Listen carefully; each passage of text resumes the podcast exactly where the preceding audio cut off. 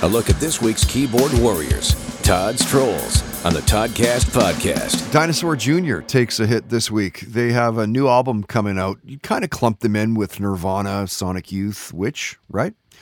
They're 12 albums in now as of this Friday, April 23rd, with the release of Sweep It Into Space. Guys, no offense, but if we didn't care in the 90s, what makes you think we'd care now? I'll give you 50 bucks if you can name one of their songs. Just one. Whoa, Dinosaur Jr.?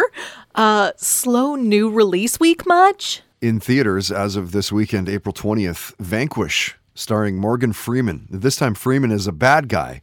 A Russian drug courier is trying to put her shady past behind her, but retired cop Morgan Freeman forces the courier to do his bidding after he kidnaps the woman's daughter. The trailer looked pretty good to me. Morgan Freeman is about the only good thing about this movie. Wait, isn't Liam Neeson supposed to be in all movies like this?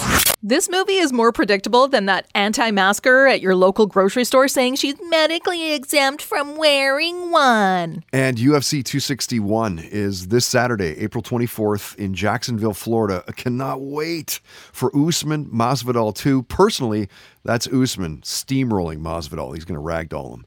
If you haven't heard already, this show is regular capacity, full stadium capacity. They're doing full capacity? Florida idiots. It's official. I've lost all respect for the UFC. Greedy pigs. Masvidal got lucky knocking Askren out like he did, and now he's just too much. I cannot deal.